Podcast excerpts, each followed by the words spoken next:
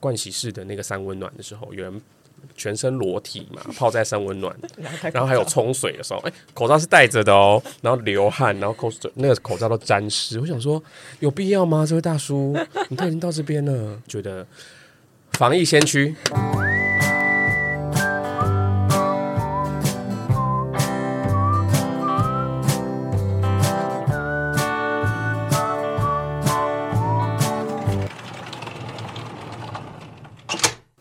欢迎来到地方而已便利店。本节目由 Off Book 言外企划监制放送。今天是第二季的第一集开张。那开张这一集呢，我们特别邀请到了呃一个重量级的客座来宾、客座主持人。重量级是在批评我体重太重吗？应该不是。好，没有，那只那只是一个好听的话而已。我其实一直担心他会抢走我的主持嘛。那我们。好了，我觉得那个坚持把他把他的那个声那一那一股的声音拉下来，真的太吵了。那我们这一季呢的杂谈特辑呢，都会邀请这个重量级的客座主持人。据说他一直提醒我说，前面他的抬头一定要说“高雄 City Boy” 这八个字。我们欢迎 Ken 讲。嗨，大家好，我是 Ken 讲，我又来到了那个阿姨的便利店。呃，我们这个系列叫做“超正经不客观社会观察”系列，呃，期待之后可以继续再跟大家在节目上多聊聊一些无为不为。好，那我立刻打断你，因为我们在第一季的北漂特辑呢，有邀请 Ken 讲，就是来我们现场跟我们一起聊聊，就是北漂的一些呃想法跟感受嘛。那那时候播出之后呢，大家都觉得说这个人就是太保守了，因为跟他原本的人设不是太相符。那因为就是他平常是一个就是非常能言善道的人，那所以我们就想说这一季的，就试试看邀请他一起来跟我们一起上节目。其实是因为他一直要求我啦，就 是 什么时候可以来录音，所以就是被迫不是。因为你不想自己单独扛这个肉棒呃，这个主持棒吗，所以找我一起分享。你吃过肉棒我都不要，不好意思，我们 先生先生，你赶快介绍我们下一位来宾。好，那我们这一集呢，因为是要跟大家谈一下疫情这件事情。那其实从二零二零年开始到现在，其实疫情才算是渐渐的有一个曙光。那我们今天邀请的来宾呢，也是我们的好朋友，那他可以从呃产业领域的角度来跟我们分享他的在这三年疫情当中的一些感受跟一些冲突的地方。我们欢迎廖淑宁。阿姨，大家好。你为什么要停顿？我想说，现在是要我自我介绍吗？还是怎么样？可可以啊，好好好，好，嗯。大家好，我是呃，我是一个译文工作者。我就讲到译文工作者的时候，就变得越来越沉重了。大家都会觉得哎呦这样子。嗯，好，那我自己目前是在呃剧场，然后艺术行政的领域工作。那今天很开心，就是受到这个阿姨的邀请，然后可以一起来跟大家聊一下呃表演艺术在这几年疫情之间的一些各种为难的事情，或者是有趣的事情这样子。因为其实表演艺术领域确实在大家的。日常生活里面是不太容易被提起的，对。对，那很多很多很很多很多我们需要就是妥协或者是辛苦的地方，大家也不会不太知道。开场就要哭了？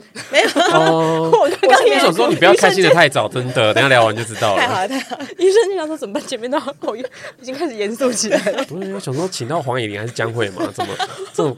这么苦情，但其实都可以讲得很好笑啦，没问题。因为我觉得产业受影响，真的就是文化领域，其实真的是大量在二零二零年开始有很多补助的议题，因为你没办法人人与人接触，你其实你到零售产业只是第一端，你后面还有很多，比如说包含看电影啊、看表演啊这些，其实完全是直接停摆的。所以这个对于表演艺术产业又更严峻。我们先稍微跟大家就是概要一下，其实从今年开始啊，亚洲各国包含南韩。啊，日本啊，其实都已经进行口罩解禁了。就是，即便你呃上公车、大众运输工具，其实都可以不用戴口罩了。那台湾目前还要嘛？但是从三月六号开始，学校补习班那些也都解禁了，所以其实只剩下就是大众运输工具要戴口罩。那三月二十号起呢，就是已经呈现于 COVID-19 轻症免通报、免隔离，改为零加 N 自主健康管理的这样子的一个。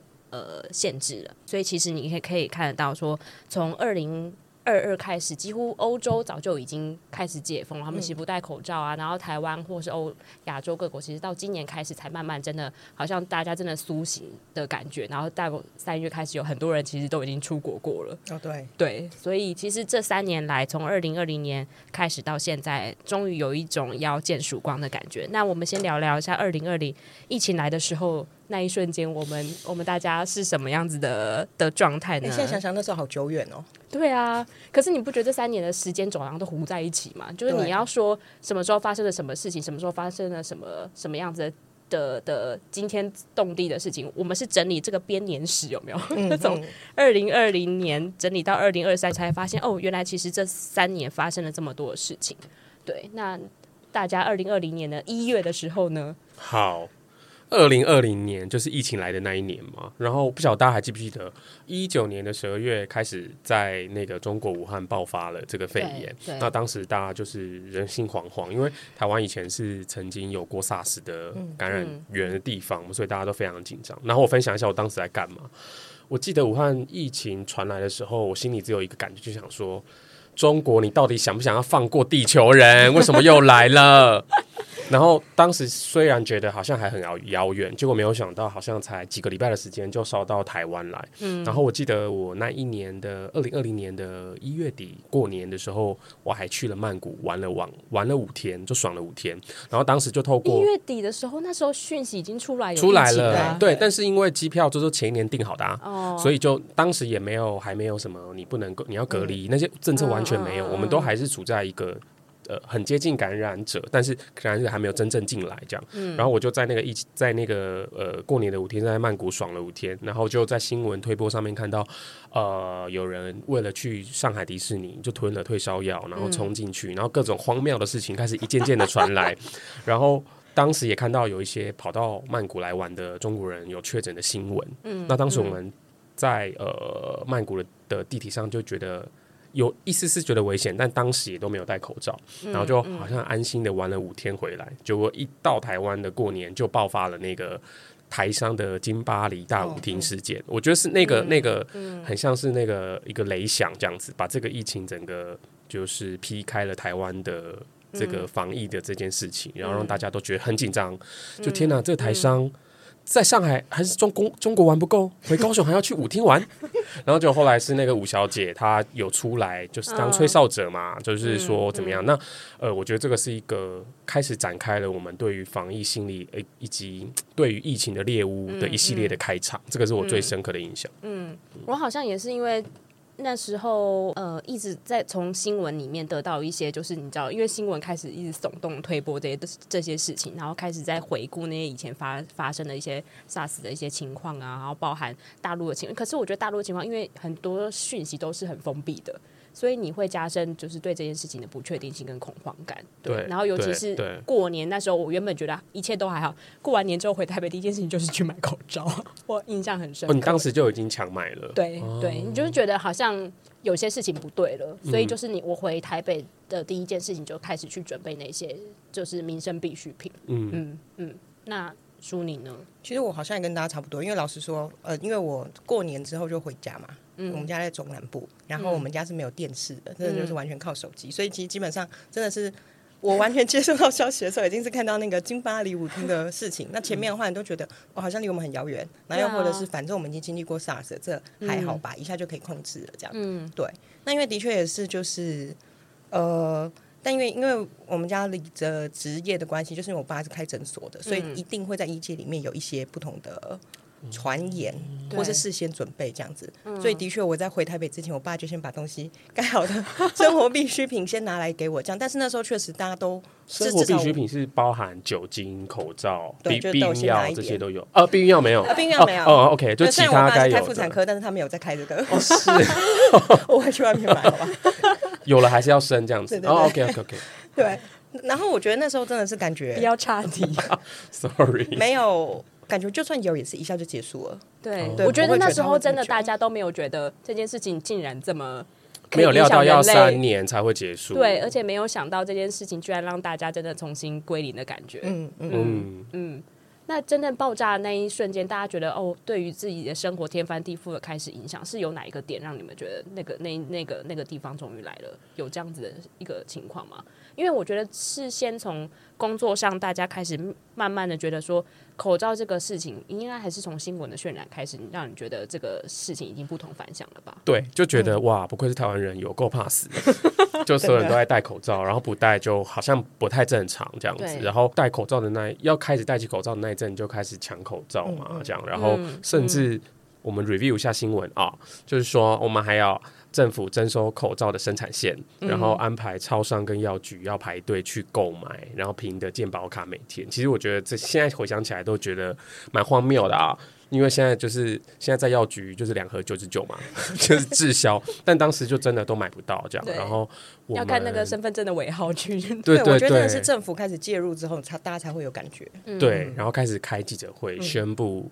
怎么样？怎么样？但是我觉得第一年，因为我们现在还在二零二零嘛，那个感觉都还没有那么强烈，因为病毒就没有进来，然后好像都是也封锁了边境这样，所以我们相对觉得很 safe。而且我们当时不是还有登上什么全球的那个防疫排行前几名的国家，没有到第一名啦，有吧？有到前几名的国家。但是后来因为跟那个 WHO 的谭德赛哦，等下再骂他，因为还没到。对，然后二，我觉得二零二零的第一阶段是最有最影响最大，应该就是自由工作者啦，还有艺文产业。我觉得产业的影响非常大，这个我觉得我们可以多聊一下，嗯嗯、因为尤其苏宁他是呃表演艺术这个领域，我相信一定有很多。不为人知的这种辛酸苦痛嘛，因为大家就开始，呃，什么电影院啊，还有健身房什么，就是纷纷都受影响。这种，呃，如果连吃饱这件事情都没有办法顾好的话，那我们怎么样去，就是这种提升我们心理娱乐的东西呢？所以，可以请你分享一下这个产业的影响。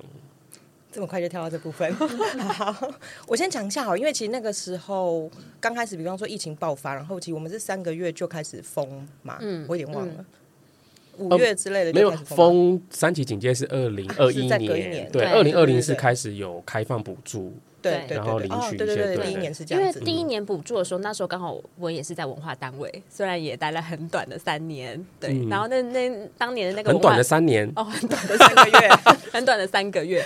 然后我还记得，因为那时候我们有好几个部门嘛，然后我们那个部门是旅外，就是去对外。嗯嗯国际市场行销部门，然后我们所有的案子全部都停了，因为你其实你没办法参加国际展会啊。那就算你写好案子之后，你到当地 local，比如说 local，就算有驻驻台办，呃，驻外的办事处好了，他们其实也没办法到展会的现场执行。然后所有的人其实你会看到，就是都是 cancel cancel cancel cancel，你那个情况是是都是这样，或是一直都说好我们会延后举办延后举办，但都遥遥无期。所以那时候我记得我们在做国际展会有一个。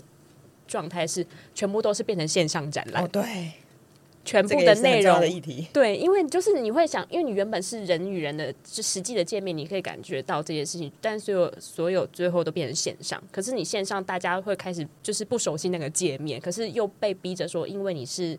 你必须要执行出一些内容跟东西出来，你才可以核销。嗯嗯嗯，对，所以你就必须去做线上策展。嗯、那这些事情就是会加速我们对于这些数位界面的这些熟悉跟应用。但是同时，国外的疫情也在大爆发嘛？因为国外，我跟你说，那些驻外办事处人人都不在，然后也找不到人。哦，对，所以就变成是说，你也无法执行这些事情，然后也不知道什么时候会执行。然后那些，我跟你说，欧洲人比比亚洲人更懒嘛，所以你更 更容易找不到他们。没错，没错。他们是真的是完全找不到，然后信信件也不会回的的的情况。那这是因为我们处是这样，那隔壁处的话，可能就是大量的在做一些补助，因为那时候文化部可能会有一些补助是转移到我们的就是单位来，那这些他们就会开始去请领，就是这些补助，哦。所以你们是上游单位，然后我们这边下游单位。对对，因为那个时候疫情刚爆发的时候，我还在团队工作，表演艺术团队。那因为我们团那时候是舞团，嗯，那其实大家都知道，就是表演艺术产业基本上它就是一个高度。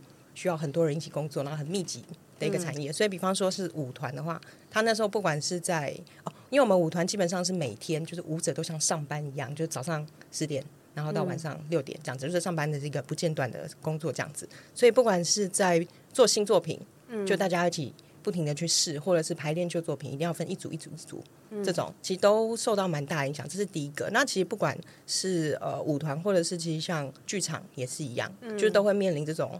到底我今天要不要排练？然后或者是我排练的对象，今天身体好吗？等等。对，那因为我记得那时候文化部有很多，他们其实是跟着那个中央政府的，呃，中央那个指挥部的一些指引嘛，所以他们后来自己有定了一个文化。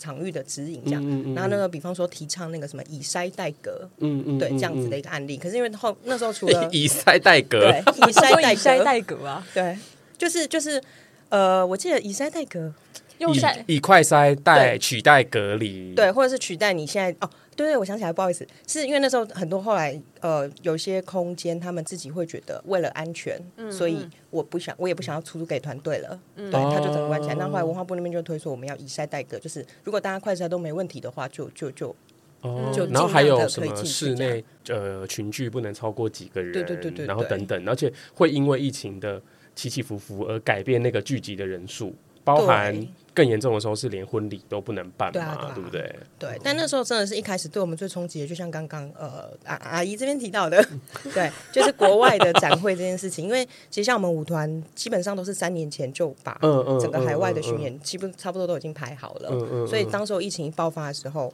呃，可能我们欧洲或美洲，或者是比方说中国大陆，如果有安排的话，其实全部都要重新再议，嗯、那那个就会影响超级无敌大的收入，嗯、所以你国外不能演，然后。台湾也不能演，就会有点麻烦。重点是不是国外窗口也都找不到人，全部都 大家都没有办法上班了嘛？因为当时也封城，因为很多国家在二零二零年的时候就先封城，然后没有办法上班等等的。嗯，哦，所以就造成了台湾其实也跟着受影响，不能够去国外表演这件事情。对，那因为其实很多，其实台湾台湾其实蛮多重要的表演艺术团队都是以。去国外演出，嗯，来获得他们一个很重要的嗯。营运的来源，这样子，嗯，对，所以如果少了这块，就真的少很多，因为他们是个大大舞团，很大的舞团，很大的，对。然后，因为其实像我们自己，我们自己那个地方是呃办公室，然后排练场，然后剧场，你这样讲完，大家应该差不多逻辑已经出来了，就是大家都在一起，所以这种这个受受创的。程度其实是真的更严重，嗯、就是我们自己剧场要办活动的话，嗯、也是每天都要想各种应应措施，然后我要现在怎么样符合法规，嗯、然后就整个全台湾的标准团队都在追着那个法规跑。对，嗯、那我还蛮好奇的，就是，可是我跟你说，我必须说，那时候我们在上游的那种文化单位啊，嗯、大家真的感觉不到外面发生了什么事情，嗯、我必须这么说，真的假的？真的，就是除了我们要开始，因为会有一些纾困案进来嘛，纾困案你要想方法的时候，其实可是那个方法本来就其来有自嘛，可是。因为他们不太理解产业到底真的现在情况到达什么程度，所以我常常就觉得不食人间烟火啦。说实在就这样，就是薪水也不会被业界影响，对啊，就很就真的很安逸。嗯、我说实在的，对，这但就是我三个月后离开的理由。对啊，其他的表演单位会因为他不能演出就没有收入，所以其实我更想知道的是。在这个不能上班的期间，好了，他们的心理状态会不会很焦虑，或者是说，甚至你身在其中，你怎么样去跟这些表演者去跟他们互动沟通，或者大家怎么样去把这件事情，从接受到是不是有一些特别的那种？老实说，因为其实第一年大家都还是所谓的在低度运作嘛，嗯，所以其实当然。最直接的影响是，比方说，呃，先不要说我们团，那当时候就是整个产业，就是大家的票房，就是大家想要开始想要退票啊，想要干嘛，所以票房整个就往下降。又或者是、嗯、那时候那时候还没有到取消的程度，除非真的有人确诊了影响。但是因为其实这个程度就变成，比方说，如果今天整个整个演出团队从演出人员到技术人员，只要今天进馆的团队有一个人确诊，他就要停嘛。嗯，对。所以我觉得那时候对所有的表演艺术工作者的那个心理压力。是真的非常大，就每天在那边塞塞塞塞塞，然后因为他会怕他自己是那个你知道带原者，对，应该说就是最后的那颗老鼠屎。然后那时候就是光是连就是有有一些本来就很会干咳的人，嗯，都不敢，嗯，就是都这样戴着口罩，这样。哦欸、但这应该是二零二一年的事情吧？因为我记得快筛是二零二一才出，所以二零二零的时候，其实那时候还比较没有疫情，就是我们自己还、哦嗯、还可以，就还是办一些小活动，只是大家愿意。花钱购票进场，就是那个。我觉得二零二零年的时候，台湾还在一个安乐国，就是完全世界的疫情都跟我们无关的感觉。嗯、那时候我们应该是算是守的蛮好的，然后每天都只要看那个，就是要看看看唐凤如何争口罩。对，教我那个时候真的最忙的事情就是每天下午可能大家都要开那个防疫会议，对，开完记者会然后开防疫会议，然后讨论我们现在这边做的好还是不好，对，可以怎么改进。对，对，然后比如说我们就要登录那个口罩地图，然后找那个地图，然后那时候就是大家还是在一个天呐，台湾疫情做的很好，然后什么国外也说什么台湾的有一个 AI 大臣很厉害，哦，对对对对对。类似这样子的新闻，然后还有包含那时候我们台湾还做了一个那个台湾 Can Help 的这个这一系列的宣传，大概都纽约时报的广告对吧？对，就是为了要阻挡那个刚刚讲到那个谭德赛的这件事情，所以二零二零年我觉得是我们还处在一个就是。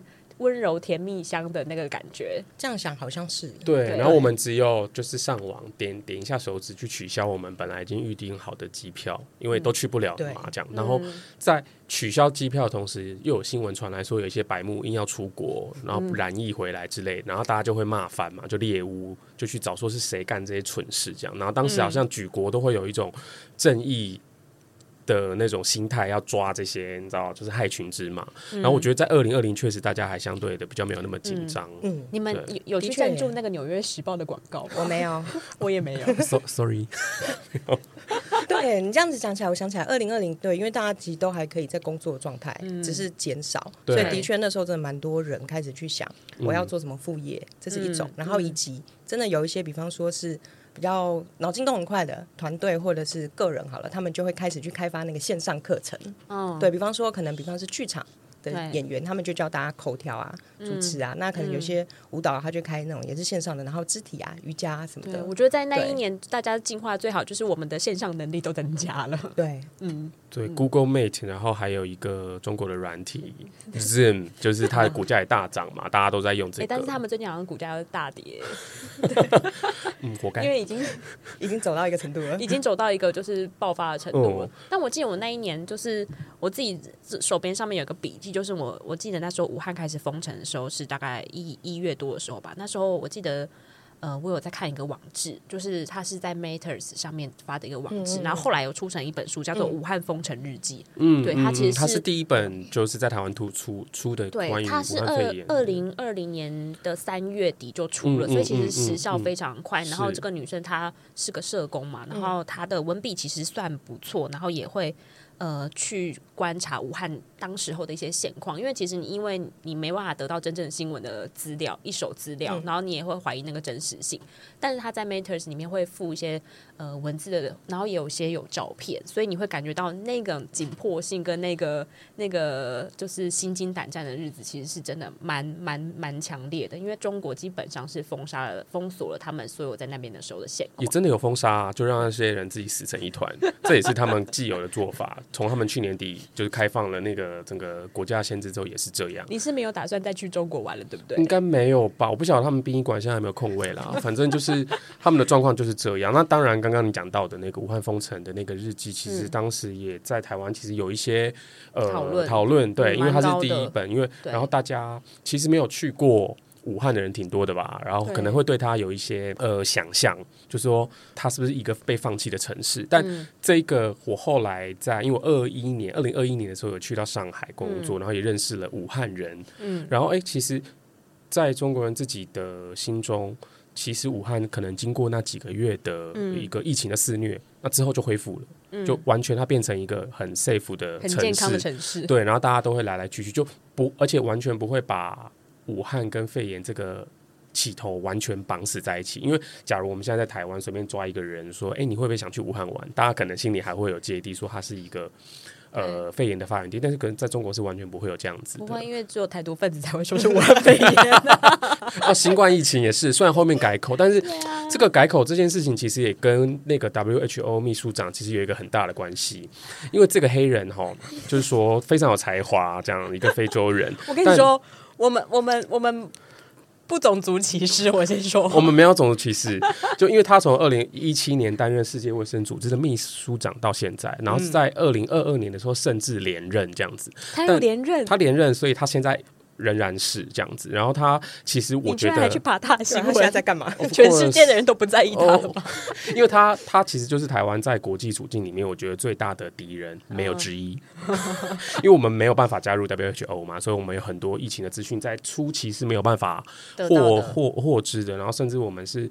嗯，可以说是国际孤儿。我们疫苗也可能也比人家晚啊，嗯、然后很多讯息啊，嗯嗯、然后甚至是有啊。那郭台铭还搭飞机去德国打 BNT 啊，对对对对，有钱人那时候还有包包机去关岛嘛啊，对对对对对，也是我们的邦邦交国。对啊，去那边打疫苗，然后而且是打最好的交生，因为那边是有交生疫苗，娇生的疫苗是最好的，是比较好的。然后当初说是，而且好像只要一剂就好，真的哦之类的之类的，对。然后反正。就是因为谭德赛的关系，他回来骂他，因为他就是觉，而且他甚至在呃那个记者会上面有说，台湾人都在攻击他。有关于种族歧视这件事情，嗯，嗯对。可是因为他跟中国攻击我们，跟中国政府非常的友好，这样子，他就他就是不主张各国从中国撤侨，也不希望使用什么疫情大流行这个词，他觉得没有实际的好处。但是因为他毕竟就是呃世界卫生组织非常有利的一个角色，所以他当时其实也拖累拖垮了很多欧美疫情的发展，这样子。嗯、所以我觉得他其实并没有善尽其责。嗯，对我觉得他还蛮值得，就是。在历史上记记上一笔，大家来检讨他。好，好，我们大家有收到了，好，下次邀请你去白宫演讲。首先你要跟 BTS 一样红，你 Kenny can help。好，那我们现在哈就继续，因为刚骂完趴了嘛，然后我觉得我们可以进到二零二一年了。对啊，二零二一年才是我们震撼性的转折，最害怕的，应该不是最害怕，对大家来说其实是重生的开始。在五月十九号那一天呢，全台湾决定封城了。嗯，对，但是在台北其实是更早。其实我们很早的时候就已经有看到那个国家一级部长们都站出来说：“呃，不好意思，因为那个就是万华的某一些事件，就是、嗯、对，所以就是得掉嘛。对对对对，所以就是从那一天开始，大家觉得有点不对劲了，所以开始从台北开始封城，然后接着五月十九号全台湾决定封城。我想封城的时候，应该大家都。心情上面都应该有一些起起伏伏吧。我我自己个人是蛮开心的啦，因为对我来说，我就可以不用再出门。我个人是一个蛮懒惰于出门的人，然后对于人际的接触啊，然后是我觉得其实很多工作其实都本来就直接在家里就可以完成的。我还蛮提倡这种事情的，就是你能不去公司，然后你可以快速的完成工作，就可以就是结束这回合。所以听到这个时候，当下我真的是快乐的、开心的出去采买，然后回到家待三个月，很开心。那其他另外两位呢？对，说到那时候封城，的确就是大家都开始非常的紧张。嗯、那因为就是。对，因为我刚时序有点混乱。嗯、对，就是比方说封城这件事情才是真的，就是所谓重创表演艺术产业这件事情，嗯、就是我们不能集结嘛。嗯，对，然后大家也都开始考虑了许久之后，就是决定居家上班，因为我们本来之前只是分流上班，嗯、就不管包括行政或者是演员都是分流，嗯、但现在是真的只能居家。我觉得“分流上班”这个词真的快变死语了，应该以后不会再用“分流上班”了。可是我觉得“分流上班很”很很妙，因为你知道，我们公司就是。有些有些人是一一三五嘛，现公司还是前公司？嗯、呃，我们就不讲究这些了。哦、有些人是一三五，可是另外一群人是二四五，然后就呃五还是会重叠。就对，然后我们就会说，那为什么不能这一周一个一群人一三五二四，然后下一周换成这二四的那一个人？你怎么会让就是大家拜五的时候又在办公室相遇呢？他说、嗯、哦，因为我们要公平。哦，哦，真的是很公平，很公平。就是因为我有听说银行，这就不是分流了，嗯，连银行业也是分流嘛。嗯、当时的室友是银行业，他也是，他们也是分可能前三后二，然后再轮前三后二，呃，前二后三。对，对，对。然后呃，还有像是广告业也是，他们可能各组就是都要分开来，以免发生了什么事情，就是全公司都不能上班。因为当时的疫情还，呃，确诊的状况还很严重。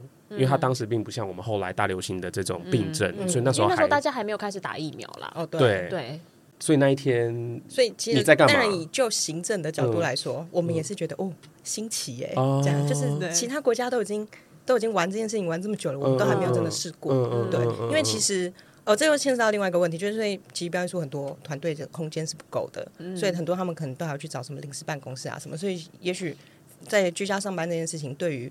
很多行政来讲是一种解脱，他就是真的在家可以做好自己的事情，就像你讲的这样，嗯嗯、对。所以当时候以我个人来讲，我也是觉得，虽然哦耶，对，虽然整个团有很多事要处理，但是哎，在家好像蛮好的，这样，嗯、对，就可以有事没事玩玩猫啊，然后开始种花啊什么的，对对。就然后你想干嘛就干嘛，就真的是一个责任制的感觉。嗯，对。我是我是都把事情做完了，这是我们最好的前提。我是站在光谱的另外一边，我是喜欢去公司上班的，因为空间的关系。然后，希望空间有切换这样。有切换啊，然后也会觉得工作这件事情不是只有处理工作，就是在茶水间跟同事讲别人坏话的这个时光，其实是可以。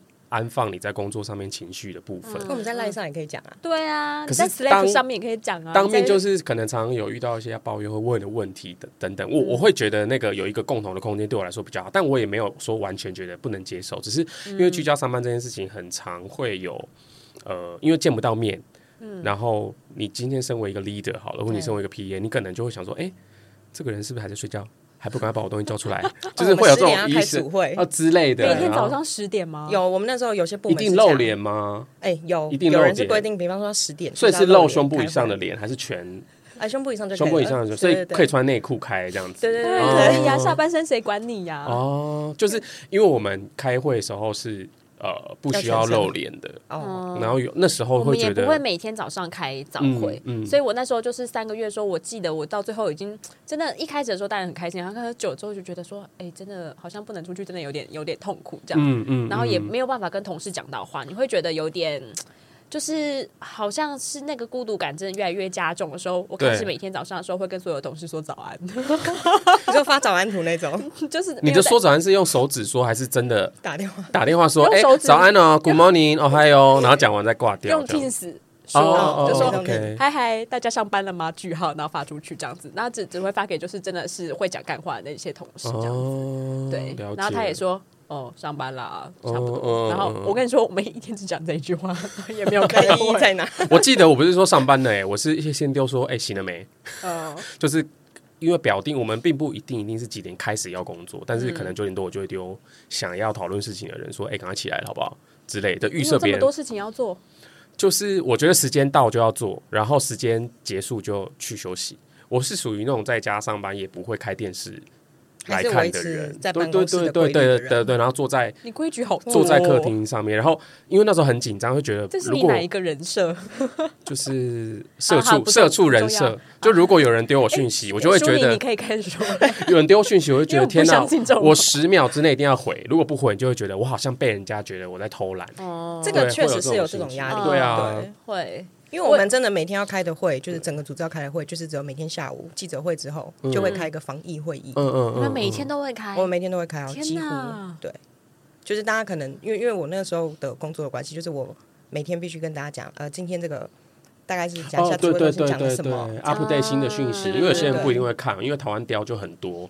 就是要别人来跟他讲，那时候就很多台湾雕啊，或者是什么叫台湾雕啊？这什么人？台湾刁民，然后在网络用的就是台湾刁语的刁，就变成台湾雕。然后在防疫的期间，就出现很多台湾雕啊，就爱抱怨、不戴口罩，然后干嘛的，就是台湾雕。谢谢，科普一下。对，然后就是真的，有时候你就要刷一下存在感这件事情。哦、其实有些自己可能因为如果有事做的话，就不会那么明显，但是有些人真的会看得出来。嗯。嗯看得出来没事，很明显呢、啊。他想要讨论一个事情，可是他没有什么话说，那这样他就会讲一些不着边际的。这也蛮有趣的。以前在办公室讲不着边际的话，他还要在大家的面前故意。扣一个会议讲现在不找编辑，然后让他一起翻白眼。可是因为看不到了，大家就真的会直接在家里翻白眼。对，或者是他要复述前面一个人讲的很有很有意很有用的话，然后他就自己换句话说。对对，举举对，就举例来说，哦，我们这一次那个什么呃，总共赚了大概呃一呃那什么收入是二十万啊，就说哦，对，换算起来大概是三分之一的收入，就做了一下数字的转换，好像就很厉害。但其实没有。你是不是有看那本书？你有看到那本书？有一本教大家上班的书，到时候那个。Podcast 的那个上面再写一下书单给大家。对，因为我觉得那本书真的也敲响了我很多那个 教大家怎么样那个好好上班。对，对有有效率的一起参与开会，不做什么事情，但是也可以想显现你好像很有用处一样的一本书。欸、但是我想要聊的是封城的那一天呢、啊，因为我们都有一起看那一个收视率最高的那个秀嘛。嗯嗯，就是我记得是当时的行政院长跟我们的卫福部长都有出席。然后那一天完之后，好像就开始台北市就变成一片死寂，就路上都没有人。嗯、然后因为后来也有很多的单位在当时可能有做了一些影像的记录，然后就发现哇，真的是有一点像是一个净空的城市。然后，嗯，现在回想起来，当时好像很害怕，但现在又觉得好像没有那么可怕，因为真正的影响啊，它是来自于。旅游业、餐饮业、娱乐业后来就完全不能营业，啊、然后就大家就开始失业嘛。还有零售产业啊，对对对对对，然后就开始变成大家都叫我吴博义跟富庞达、哦、这种东西。还有打开听得，打开任任何一个交友软任何一个软件，但是因为，因为那三个月你完全不能出去啊，你就真的是那时候他们后来那些交友软体也有做调查，就是那三个月是开启率最高。然后甚至就是互动频率最高的三个月，嗯、对，因为大家太寂寞。但是当时交友软体上面有一些人还是想要约炮，然后就会有一些正义之士就说：“三级戒，你还要约炮？”的这一种在哪，在哪里去去？在哪里去做这件事情？就是约去对方家，或是来。嗯、可是因为就是会有人就是很不要脸，你知道，三年级还硬要出门要去约炮，就会谴责这些男同志，就觉得你到底想怎样？嗯，我我异性恋都是去那个公园约会，开车，大家都在车上约会。可是当时也不能够逗留在外面。如果举例来说，你在公园，你也不能吃东西嘛。嗯。然后你也不能超过几个人以上的群聚。公园公园有吗？公园好像没有，就除了就是，反正你就戴好口罩，然后不能吃东西。哦，对对对，就绝对不能在外面吃东西。然后所有的那个呃小吃店全部都都不能堂食这样子。对对对，堂食哦，内用内用。堂食是什么？中国用语。内用内用哦，对对对对对。所以那个封城之后的那三个月，就让人家觉得。整个呃生活的环境彻底改变，因为如果工作环境改变，就觉得一方面很很热嘛，就不用出门；一方面又觉得都不能出门这样。然后我当时是因为，因为我是一定每天一定要出门的人，所以我就我还记得很清楚，我一定会去。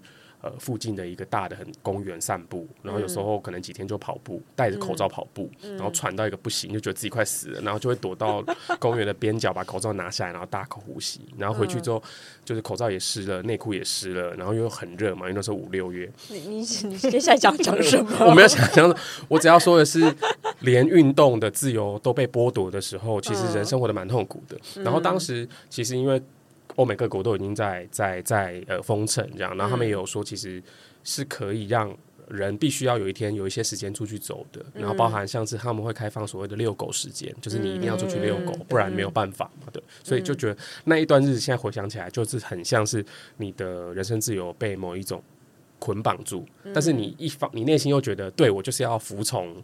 这个规则，我不能够成为害群之马。嗯，对，所以那时候就会有这样子的一个纠结。我倒是没有像他包袱那么重，因为你都不出门。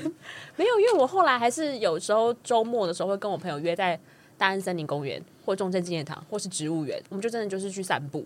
因为你每一天走一前一后吗？还是一个在东，一个在西，然后就这样在中间相会？你管我们怎么走？老悲少，就是我们会去散步，因为你真的两人三脚。Shut up！就是你还是会希望有一天真的是可以出去走一走。虽然说你很习惯说在家里不管自己煮饭啊、跟猫玩啊，然后种花、种菜、种草，什么都做了，但你还是会发现好 boring 哦。对啦，没有你约炮，我没有约，我没有约，我们是正义之士。对，但是就是你还是会希望真的是有一天可以走出家门。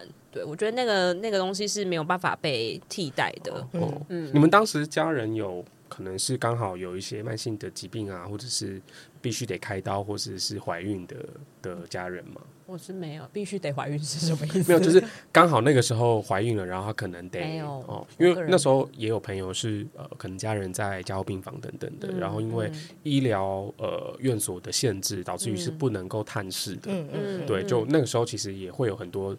你的三级警戒的政策，其实下面有很多的配套措施啊，然后等等。然后我那时候印象很深刻，就是医疗体系还有呃医护员工的家人被歧视这件事情，也会让人家觉得很心疼。就是，嗯，就是明明是人家是护士啊、医生啊，但是他的家人。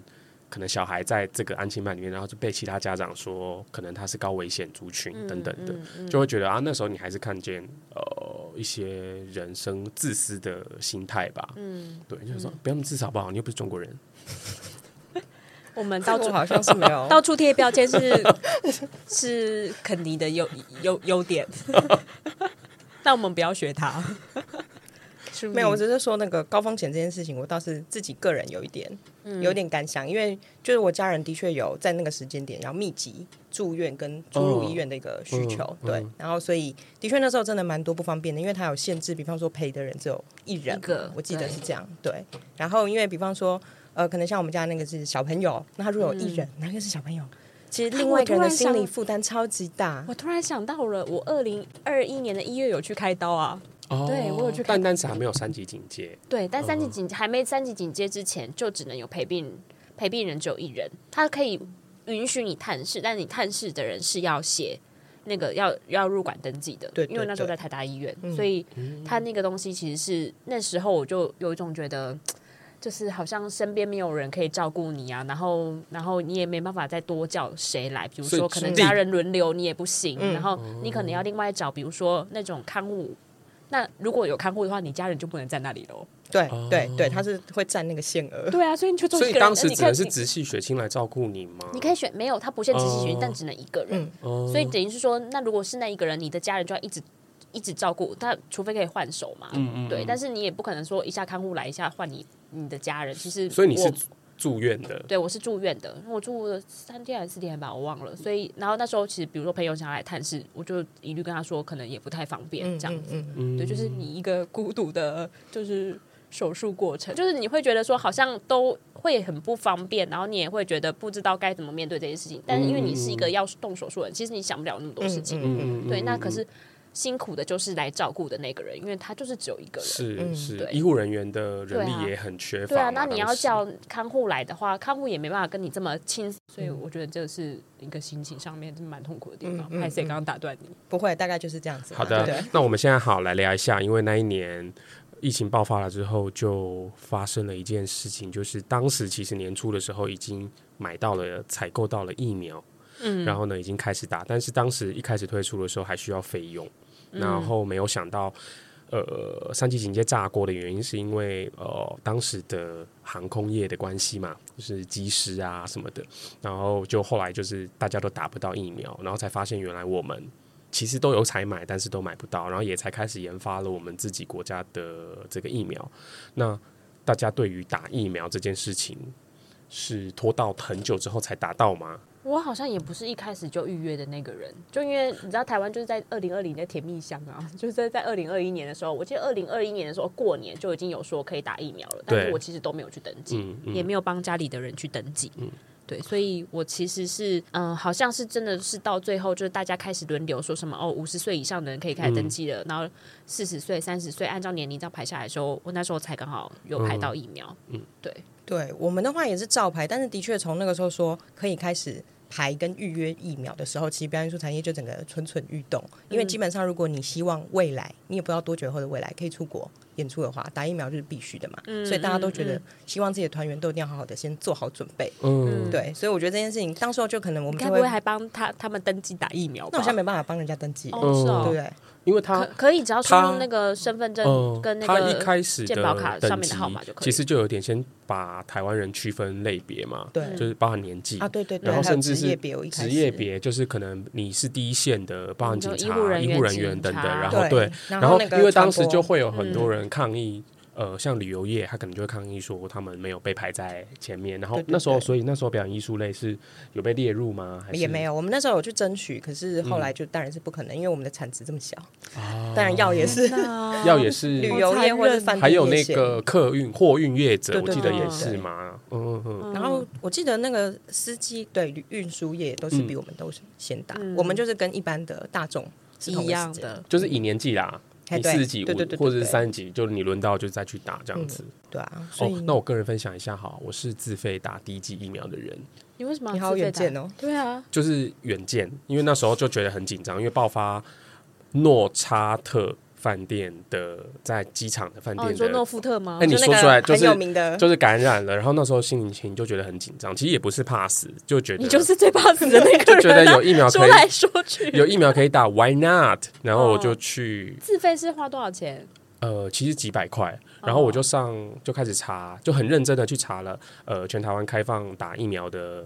呃系统，然后就预定了那个马街医院这样子，嗯、然后我就去打了第一剂。然后那时候去打的时候就蛮新鲜的嘛。第一剂是什么 A Z 之类的？我打 A Z 第一剂，嗯、因为那时候台湾只有 A Z 可以打，嗯、其他的是比较少的。那去打的时候，哎，现场其实也蛮多外国人的。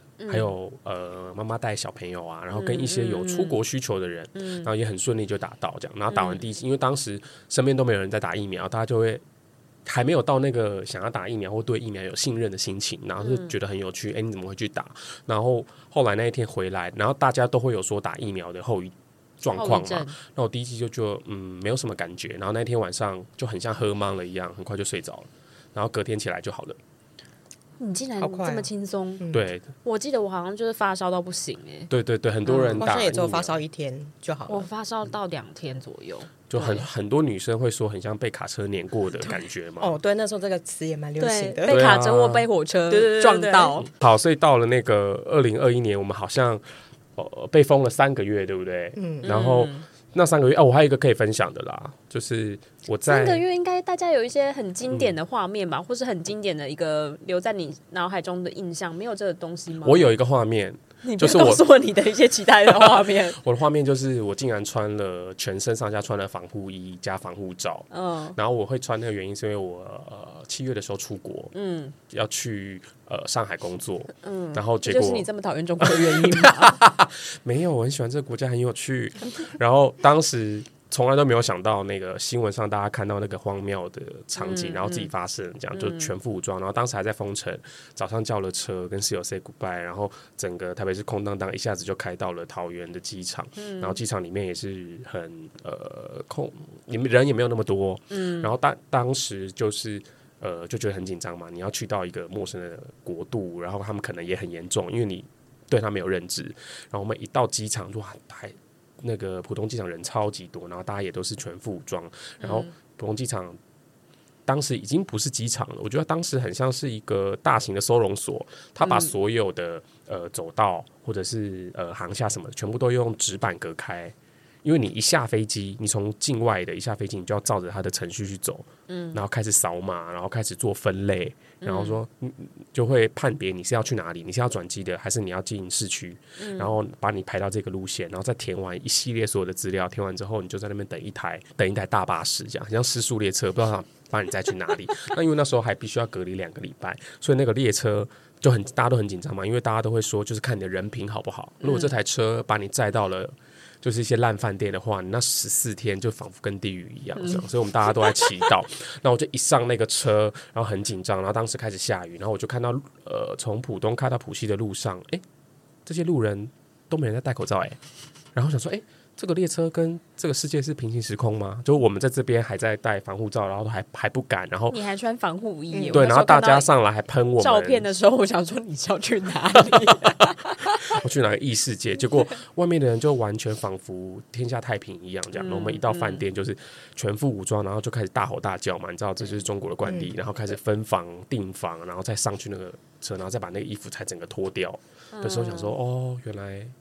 现在当时的中国其实是一个完全没有疫情的状态，大家都很 safe。嗯，对。然后这个是我的那个二零二一年的一个大最经典的画面。嗯，对那淑女呢？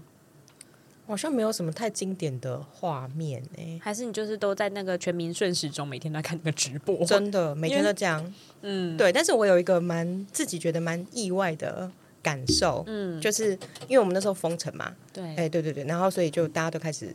就是居家工作，对。然后后来稍微我记得好一点点的时候，好像办公室就可以说，呃，如果你真的有急事飞去办公室处理，可能像用印或者什么对这种东西的话，你可以跟主管申请，然后你去一天办公室，嗯，对。然后我记得有一次我去的时候，然后就去到办公室，然后都没有人嘛，然后就整个空间，然后整个环境，然后没有人的办公室，我记得那天的感觉就真的是天哪，我从来。不会就这个环境就大放那个 Blank Pink 的歌，自己在那大跳吧？超适合！我那天就觉得哇，我好想要待到晚上十点再回家。嗯，对，就是那整个空间。第一，一来是因为你很久没出门了嘛，所以你去了这地方；然后二来是你看到很多东西，因为我们那边还有一些商店什么的，那个商店椅子都已经都摆好了，就都往上摆的。嗯，对，所以它看起来一样是一个没人空城的状态，可是只有你，然后在这里很自由的去欣赏所有的东西，然后四处走走看看，然后不同的空间。然后真的工作的时间其实蛮少，但就花了蛮多时间在探重新探索这个区域，我觉得蛮好的。嗯，他让我想到，我记得那三个月的时候，有几次我们还是会被叫出门去公司开会，可能刚好有跨国会议的时候要去开会。出门哪个公司那么爱开会啊？很多哦，很多都很爱开。OK OK，对啊，开会才安全感。我差点把开开会才能消磨那些上班的时间。对，开。开会就是你领薪水的来源，忍耐费，忍耐费，对，一天都开会的出席费，对，出席费。所以你就是出门的那一瞬间开始，你有一种觉得这个场景你都前所未见的感觉，嗯，然后到开会的当下，因为大家真的是坐的非常远嘛。然后我觉得那个身体经验好像在那时候是真的蛮蛮不一样的，嗯，嗯，嗯，我觉得是是这样子。那再来到二零二二年的时候，应该是大家笑不出来的时候了。哦，两条线你笑得出来？不好意思，我至今没有两条线。真的吗？对，你至今有两条线。我也是伪天选之人，就还没有。还是我们其实已经确诊，然后只是不知道而已。没有，只有你有，我没有。但是你要看身体有没有不舒服，我就没有啊。他有，你有，你不是每天都不舒服吗？你去公司身体不是都不舒服？但是我跟你说，我上班就不舒服，这跟是不是确诊没有关系。OK OK，对，我的天性是这样，上班就不舒服。那朱你呢？我有确诊过哦，我们终于特地欢迎一个有确诊的来欢迎欢迎，哦，谢谢确诊人士。但是我也一直都以为我是天选之人这样子，但那个招牌被打破。你那时候看到两条线的时候，你的反应是什么？哦，这个故事真的是，因为其实我那天。我其实早上就，我那天早上要去那个外岛出差，所以我们就是一大早的飞机，这么特别。然后那时候我都对我都没有任何感受，这样子，对，我们就去外岛，然后后来就那天飞机延误了四个小时，所以我就开始在那四个小时之间，我很明显的感受到我身体不舒服，就我不知道就是可能发热或者什么，但是我就在想说，发热，对，就是发烧嘛，然后会觉得很头痛或什么，但我就在想说，是因为大家都在那边等飞机啊什么的，所以。所以就整个环境，所以真的会有那个感觉，就是你身体不舒服。对对对对，老娘现在就想躺着。对，然后就觉得很累这样子，然后后来我们就上飞机了嘛。那时候也都没有想过自己可能会确诊，所以就都没有管他这样，就上飞机，然后还去开会，还干嘛的。但是后来我在下午开会的时候，我深深的感受到，我不仅发烧，对，然后我还盗汗，我从来没有盗汗过。然后就是整个觉得，就是那个一边开会，然后嘴巴在讲话，但是脚真的脚趾收超，已经有点灵肉分离了，对不对？对，真的。然后我还赶快传讯息跟我同事说：“你们现在有谁可以去帮我买退烧药？”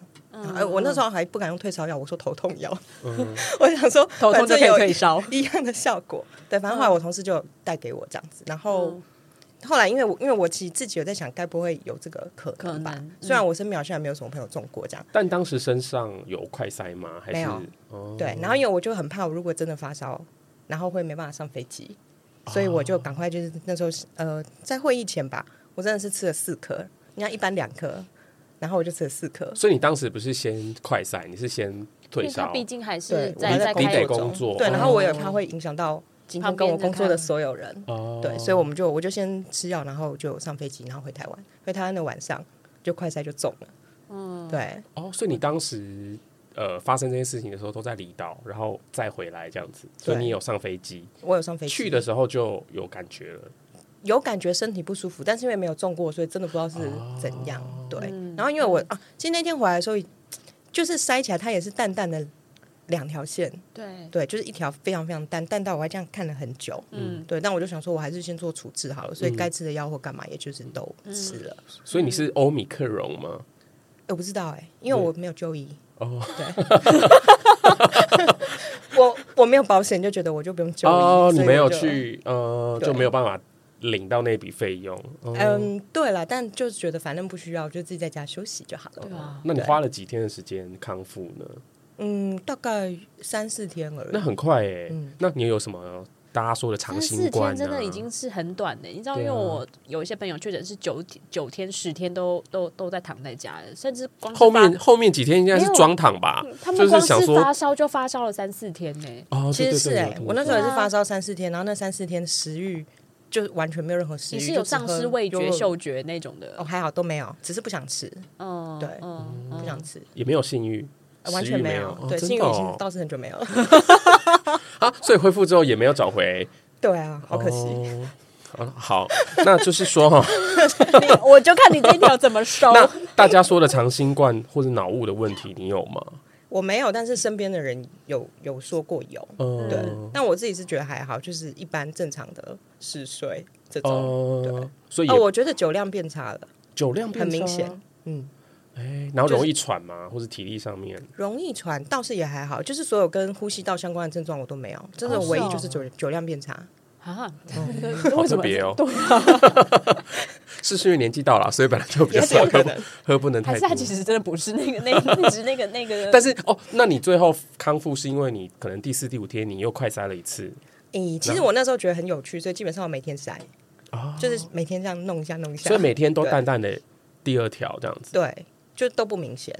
嗯嗯，他算是我听过真的少数这么就是好像没有什么特别的异常症状的人，因为大部分的人光是咳嗽就可能会咳半个月到一个月。嗯，哦，咳嗽也有，嗯嗯，但好像也还好。嗯，所以你其实有确诊，人家说就像是说又多打了一剂疫苗嘛。对，所以那时候觉得还是好，好像蛮那现在幸运。加上这个一剂的话，你总共打了几剂疫苗？我就我三剂都有打嘛，所以加确诊就四次这样子哦。那接下来像不是还有继续在推第五剂这些？你你后来没有再继续打的原因是什么？因为就是想说，根据统计说，如果我们已经中过了，嗯，对，那个效力多很多，所以就觉得不用再去打了。哦，所以就觉得自己身上的抗体比别人多一点。对，然后我觉得可能也是因为现在这个事情没有这么严重嘛，那个急迫性就少了，对啊，对啊，就不会特别想要去打。那肯尼呢？在二零二二年这时候，我二零二在干嘛啊？二零二二年我可以分享一下那个呃对岸啊，对岸那个城市封城的事情。对啊，你你刚刚讲到去在上一年的时候，你对对对对，刚好到那边去然后后来呃，其实二零二二年的时候，呃，中国各地开始有零星的疫情开始，包含你说又开始了这样，开始呃，也不知道爆发，就是烧起来这样。但是你在当地没有看过当地的一些，比如说。新闻啊、小报啊，或是一些朋友圈，其实都本来就都有疫情存在了吧？呃，其实一开始二零二一都很少，然后是二零二二是开始封锁的这么好，对，北上广深开始各地都有爆发，然后呃，邻近的我住的地方附近有很多小区，就。就是很像我们这边的呃住宅区这样，小区小区只要有人有确诊或者是密接密接触者，他就会把整栋封起来。嗯，那你就会看到大白在外面，然后把它封起来，大家就不能进出个三天。然后你的同事就是今天有看到，明天就没有进来了。他可能就是呃因为有密接，他们那一整栋都封闭，然后就开始会有很多这种很荒谬的事情。然后当时呃从二月开始，陆陆续续就有很多的上海的街边店全部都已经。呃，封锁或者让整区就是用那个红色的那个呃，也不是红龙，就是会把它围起来，嗯、然后也不能开放内用。嗯、然后我们当时有要去吃一个，我记得是一个寿喜锅这样，那我们打电话给那个老板要定位，嗯、他说可以可以可以，可以，你们进来的时候从后门啊，从后门。我说嗯，什么从后门？然后我们就走到那个路上，哎，他大靠近大路的那个铁门是拉下来的，嗯，然后我们就打电话给老板，老板就从后门这样走出来说这边这边，然后我们就从后门进去，然后因为当时其实这个是不行，因为他们规定说都不能堂食嘛，不能内用，所以就是偷偷放我们进去，哎，但是里面一进去还挺热闹的，就是蛮多桌在吃饭，难怪上海会上有对策，下都是你们这些人害的，因为确实很多店都已经没有办法。呃，营业，但是有一些区可能还行，这样。那我觉得吃的是还蛮有蛮有趣。然后当时的娱乐场所，你还是照去吗？没有，酒吧那些都已经停了，都不行了，就不能去了，这样子。然后呃，倒是我我我记印象很深刻，就是我核酸检测每一天都要核酸检测，或是每两天，嗯、就是你那个健康码上面绿色，你可能只能维持四十八小时吧，这样。所以你必须要一天到晚去塞去塞这样子。嗯、然后那个时候他们都没有发。我们这边叫快筛，他们叫抗原。那个时候还没有发，所以你只能去医院排队，然后大排长龙。我记得我有一次，我要为了要做一个，因为我那时候要飞机要回来。我想起来了，我记得不知道是谁，上海是不是有人在万圣节的时候办那个抗原的那个？哦，对对对，柜台的那个真的装扮，然后就后来他的立刻被封锁了。真是，这是这是事实，是吧？是吧？我们当时为了排那个，就排了三个小时，我以为是在排安眠演唱会，这样就真的很长。然后其实就很快，你知道吗？因为那个时候已经不是搓鼻子了，那个时候已经是搓喉咙。二零二二年的时候，有到搓喉咙，搓喉咙就可以了，就是这样搓一下就可以。但是就是因为太多人要做，对啊。然后因为呃，用同样的道道具吗？对，同样的道具，它就是去刮你的那个喉咙的那个小哦舌头黏膜，这样，然后就刮完会有一种，你知道有时候吞太深的时候也会不小心就、呃、这样子，然后结果后来那时候就你真的不需要这样，那时候就因为大家都要排队，那。呃，进开发中国已开发国家跟先进国家是比较有民主秩序的。那有一些地方，我们就不要特别说是哪个国家，就比较没有秩序的时候，就会有人在那个插队啊乱闹。那插队就是一些大妈。哎、结果我有一次我在排队的时候，也是遇到有人插队这样。但是因为当时的大家的心情就是有一种，我们都已经。排队排这么久，然后生活都已经这么痛苦了，还有人要插队这样，然后就群起围剿那个插队的人，然后我就在那边也跟着拍手呐喊。嗯、那时候觉得天啊，我跟上海人是站在一起的，就有那个心情，觉得哦，原来你们也是知道自己正在面临到这种困境，嗯、然后我们必须要团结一心的心情这样子。然后做完那个核筛，过两天我就飞走了，三幺娜娜，我就没有在那个城市了。所以就是在那个之前。就遇到了很荒谬的情形，因为我是封城第二天的时候飞走的，嗯，嗯然后遇到了呃，浦西有计程车可以坐，但浦东只能搭巴士进去。然后你是从浦西回台湾？我是从浦东机场，哦、所以我只能到浦西的呃火车站搭巴士。然后呃，那个是封城的第二天，然后呢，所有的配套措施都没有做好。然后、呃、你希望祖国做的多好？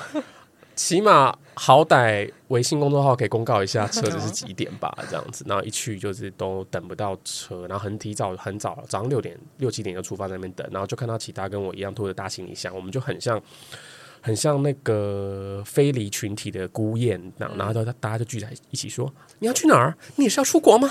啊，你你你的机票有的飞吗？然后就说，你知道这车几点吗？然后大家就开始分享，然后就有人说，那时候讲话也会假装卷舌吗？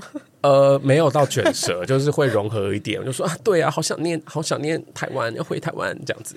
然后他们就就就有人说，哦，我前一天晚上，我前一天晚上有打通，他说十点，十点有一班。然后另外一个人就说，可是可是我的飞机十一点半要 check in。然后大家就很紧张，车子到底后来就真的来了，这样，然后就有一个、嗯嗯、一个车长。好像车长小姐吧，她就验我们所有人的证件、嗯、护照，然后同时会 confirm 你的机票在那一天有没有有没有被、呃、有没有被 cancel 这样子。嗯、然后因为等很久，然后后面就有人会鼓噪说还要等多久啊？不发车？就那个车长阿姨就会说。今天实施第一天，我们也不知道，不要吵。然后就是大家就会找沟通成一团。然后想说，OK fine，好像我的飞机是一点多的，完全不受影响这样。然后就后来顺顺利上车，然后一到浦东就发现，真的浦东就是一片死寂，然后路上完全没有人，连一只小狗都没有。然后过了那个桥，有那个路障，然后还要呃停车，然后车长会把资料给他签，因为有特定巴士的司机他才有通行的那个证，然后再上那个车过那个桥，然后开到机场。一到机场放我们第一个航向下来的时候，还要一个一个检查，你确定你这个人的机票有要起飞，对，然后完之后那台车才会开去下一个航下，然后就在我跟我一起下车的那个航下有一个人，就是说机票被 cancel 了，你的你的飞机没有飞了，然后他就被又赶回去那个巴士。那你知道他要去哪里吗？我不知道，因为那台车会再开回浦西的火车站，他就再回到原点再下车，所以就是一切都非常的荒谬。然后一到浦东的那个机场里面就是荒凉一片，都没有任何的人，然后饮水机什么全部都封闭这样子，嗯、然后那个心情就很像刚那个苏宁说他去到办公室，然后一个全新的空间，因为那对我来说也是一个全新的空间。你要逃离？我没有看过那个空旷的机场，然后你知道，甚至就是你知道在那边旋转，想说哦，这个原来长这样，因为以前进到浦东的时候都人满为患嘛。你可以大放那个蔡依林的歌，在那边大跳一番。那时候的心 是说飞机的，但是那时候心情还非常非常的。呃，紧张，因为你都你不到飞机上那一刻，它起飞你都不知道你是不是会被拉下来。嗯、然后因为非常少人搭我那台班，我那个班机，我那班机我还数了一下，才二十个人，机组人员可能都还比较多。那我就是最后一个过那个海关行李的那个海关要托运的，这样，然后完全机场没人嘛，所以远远的我走过来的时候，他们那个机组人员就在那边说。来了来了，最后一个来了，然后我就进去，然后他给搜我的东西，这样，然后又看到一些有的没的，我说这这可以带啊，不然我上次去飞的时候不是可以吗？然后就再跟他吵了一轮之后，然后东西就过了，这样，然后我就顺利上了飞机。对，这就是我的二零二二年。啊，好，时间差不多了，我们要讲二零二三年了。我想想看，我二零二二年有没有什么东西？其实好像真的也没什么。二零二二年我唯一每天。就是会被推播一个，就是那个台湾社交 APP，哦，不知道是谁推荐我去下载的，我也忘了。然后好像可能就是我家人吧，他说你去下载那个，好像反正因为你们台北就是接触的人比较多，然后我就久违的打开那个会有推播通知，因为我几乎所有推播通知都关掉，结果没想到一打开推播通知，每天被他烦死，就是因为有些人会通报，有些人不会通报，那、嗯嗯嗯、他通报的时间点可能是在比较之后，所以你就是完全不知道什么，然后突然手机响的时候，发现你三天前、五天前、十天前跟一个确诊者接触过，那我就会想说，呃，那所以我。现在要干嘛？就是我觉得那个 A P P 是让我觉得我跟其他人际的人际关系每天开始紧张的开始，然后后来我就直接把它删了。哦，你就没有再开那个？没有，我到现在都还装着哎，就是偶尔还是会跳出来，想说哎。欸又中了，看哪边？哎、欸，三分钟，那可能没有跟我那个。我就是看到这个两三分钟，觉得这意义在哪，啊、所以我就把它删了。啊啊、如果真的会中，那个几秒钟就会中啦。嗯，对，两三分钟好像完全没有。所以我就是觉得 A P P 就是蛮恼人的。嗯，也，它也即将成为时代的眼泪了吧？对它，但你还下载啊？我觉得你，我还在用，你真的很妙。好了，二零二三年，在今年开始已经三个多月了吧？大家有感觉到那个逐渐迎向曙光的时候了吗？我们先来听听看表演艺术产业的曙光来了没？好了，我觉得没有哎、欸，因为其实二零二二年，但这疫情这几年就影响，已经大家已经太惨了。其实对，也蛮多人他们就已经转职了。第一是这样嘛，嗯，然后二零二三，我觉得对大家最大的挑战就是前两年本来说要做的演出，今年都要集中把它做完，集中做完说。可是你不是说很多人其实已经跳出这产业，这就是两件事，就是人力够吗？对，就是人力可能不够，或者是比方说、嗯、呃价格。飞涨，又或者是最最我们自己面临到最大的问题，就是因为很多，比方说像过去那个文化部，他们可能纾困，或者是可以让你延期做的，嗯、就延到今年要做，所以延展的期间就是在二零二三年要把它做完，然后就整个大家大爆发这样子，然后就是四处都找不到排练场啊，找不到展演空间啊什么的，要不然就是比方说像可能国外的艺术节，他们也要开始消化自己的，就是自己被。停滞的那些国内的团，所以他们可能国际的团就会邀演的就很少，嗯，所以就我觉得蛮多上下交相贼的这种状况。那会有这么多的节目，但是一时之间找不到观众，是找不到来看的，的看的人，然后可能票房收入也会受影响，对吧？对，就是票房，就但其实我觉得表演艺术观众来讲，在去年因为没有办法这样现场的看演出，然后。看线上的又没什么感觉，啊、所以其实那个、嗯、很多民众的那个观演习惯都已经改变了。嗯、对他线上他找不到观众嘛，那所以他们还是一样会喜欢做实体的。那实体的像我们现在观众就有很多选择啊，我也不一定要去看表演，我可以去做很多别的事情。嗯，对，所以观众其实是真的就越来越少。那即便是像以前那种核心观众，好了，就是所谓。艺术节，大型的艺术节一开卖，马上就会去买早鸟的那种。他们现在也都很习惯，就拖到最后一刻，因为你也不知道会不会发生。我觉得是大家的那个消费的习惯，跟就是你知道，就是出门的这个经验已经有点被被调整、被改变。对，嗯、我觉得影响蛮大的。所以我觉得是，嗯、我们好像又要一直在重新回到五年前、十年前那个观众在哪里这个问题，超麻烦的。天哪！对啊，嗯，所以我好像没有觉得曙光来临，嗯、只是是我觉得这是一个新的。挑战啦，然后还有线上吧，因为我不太知道就是其他的产业怎么样，但是因为表演艺术做线上真的会非常的困难。对对，那尤其比方说像过去两年哈，文化部或是一些不同的补助单位 也都有做一些线上的这些呃线上的支持嘛。对，但是因为大家就是。就不可能一下就有这种制作的感觉，所以一定就只能把以前的录影拿出来用啊，什么什么的，嗯、看起来就蛮空虚，所以就也没办法吸引大家的注意。这样、嗯、对，那我觉得台湾好像一直存在某种状况，就是时间到了，我们就赶快来应急。可是可能五年前、十年前讲的该做的事情，那时候都不会做。嗯，哦哦哦，没错，对啊，所以只要一遇到选举四年一次，它可能又会改变这样子。嗯，然后你刚讲到的那个。呃，经济复苏，其实我们都会说报复性出游嘛，就是这这几年一直在讲，包含国旅啊，或者是国外旅行。但是，呃，的确啦，我们上面有很多人，可能从去年底开始就陆陆续续在出国，大家去玩，然后去消费、去娱乐。然后，呃，我们生活形态，我觉得也有因因此而改变。举例来说，我们可能对于美食的外送这件事情已经变成常态了，就是呃，觉得很方便、很便利。然后，呃，网购。这件事情也是业绩居高不下嘛，所以某某的股票涨到这么多这样子，然后我们会觉得，就是有一个问，有一个大灾问，就是实体商店是不是真的式微了？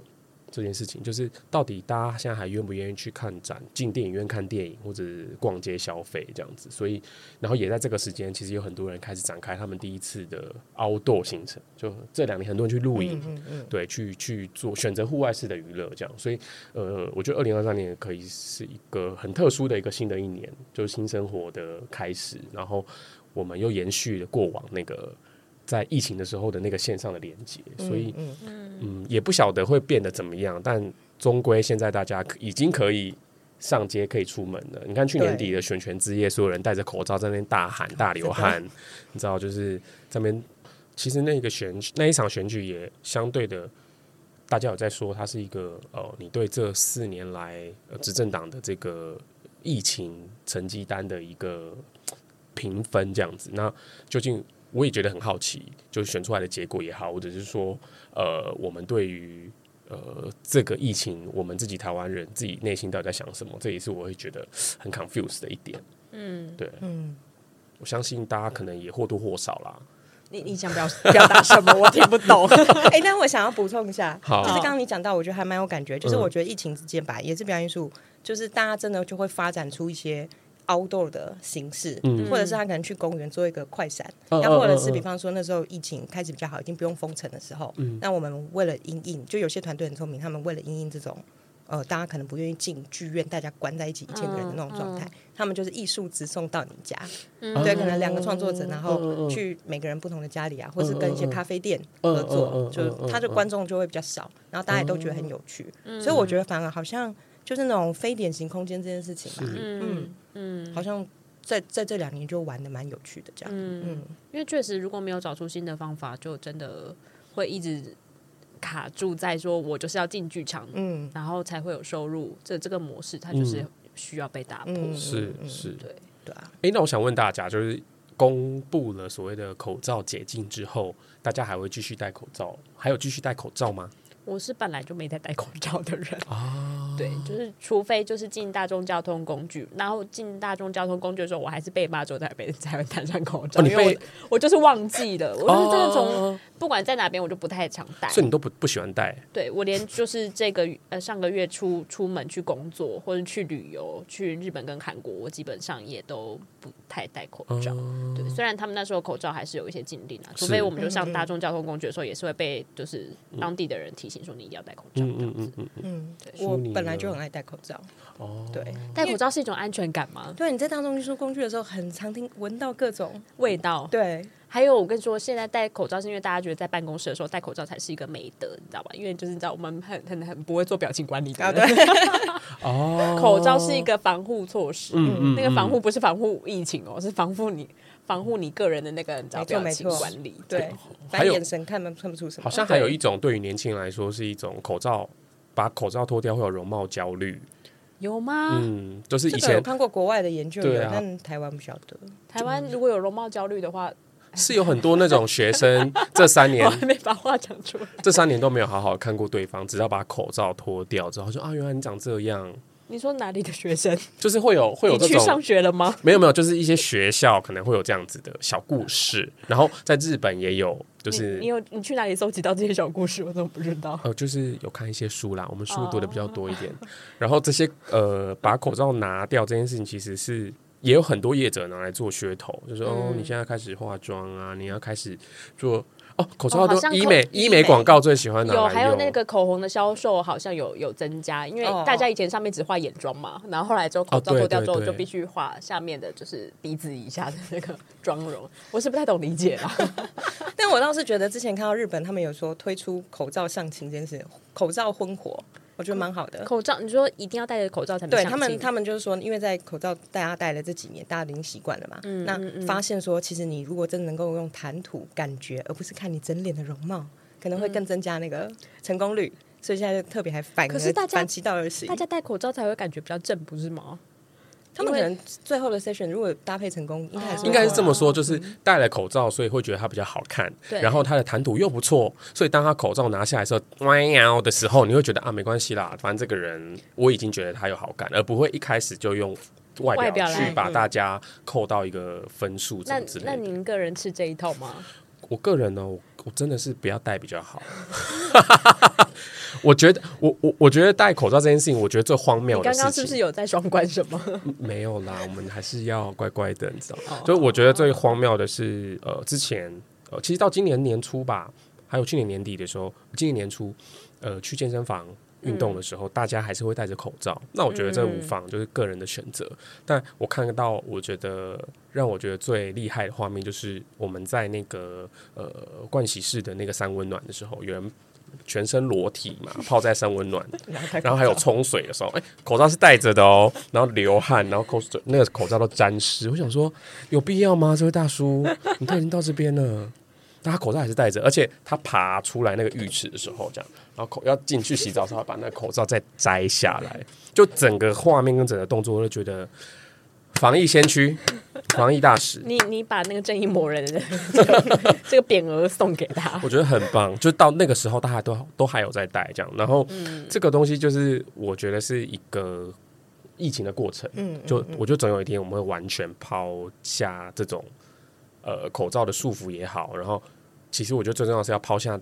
内心的束缚，就不要再限制。这种对自己的心里的喊话，我们差不多就可以到这里结束。哦、还有啦，再讲一个，就除了大众捷运系统，其实我有点感触的是，你还有，还有，还有，就是理发厅、超商跟银行，嗯、就他们必须近距离跟客人接触的时候，其实他们都还是要戴着。